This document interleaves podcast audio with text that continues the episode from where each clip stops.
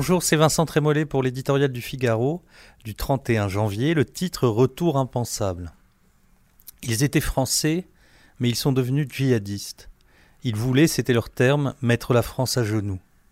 Ils ont rejoint l'Irak ou la Syrie pour faire flotter sur le monde le drapeau noir du califat.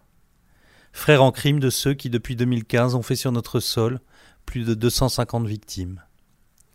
Soldats de l'État islamique, ils ont perdu leur bataille, pas leur guerre. Le djihadisme est patient mais tenace, il sait s'adapter à des situations mouvantes. On voudrait pourtant que ces bourreaux ou leurs complices bénéficient d'un trésor qu'ils ont combattu de toute leur force, l'état de droit. Ils ont joué de notre pusillanimité, ils brandiront demain les principes qu'ils voulaient réduire en cendres. Ces droits nous exposent autant qu'ils les protègent. Auteur d'une glaçante enquête sur les revenants, le journaliste David Thompson, qui a été contraint de quitter la France après la parution de son ouvrage, a dissipé nos illusions bienveillantes.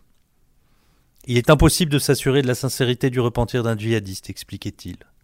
Il rappelait le parcours d'une revenante qui avait bénéficié d'un séjour dans un centre de déradicalisation. Elle avait fait à la télévision son acte de contrition avant de retourner quelques mois plus tard en Syrie. Nous serons intraitables, assure le ministre de l'Intérieur. Ils seront jugés et mis en prison. Est-ce si rassurant? J'ai quitté la Syrie pour fuir Daesh et j'ai retrouvé Daesh à Fleury-Mérogis, confié à David Thompson, un autre revenant. Ultime argument, il vaudrait mieux les contrôler sur notre sol plutôt que de les savoir dans la nature.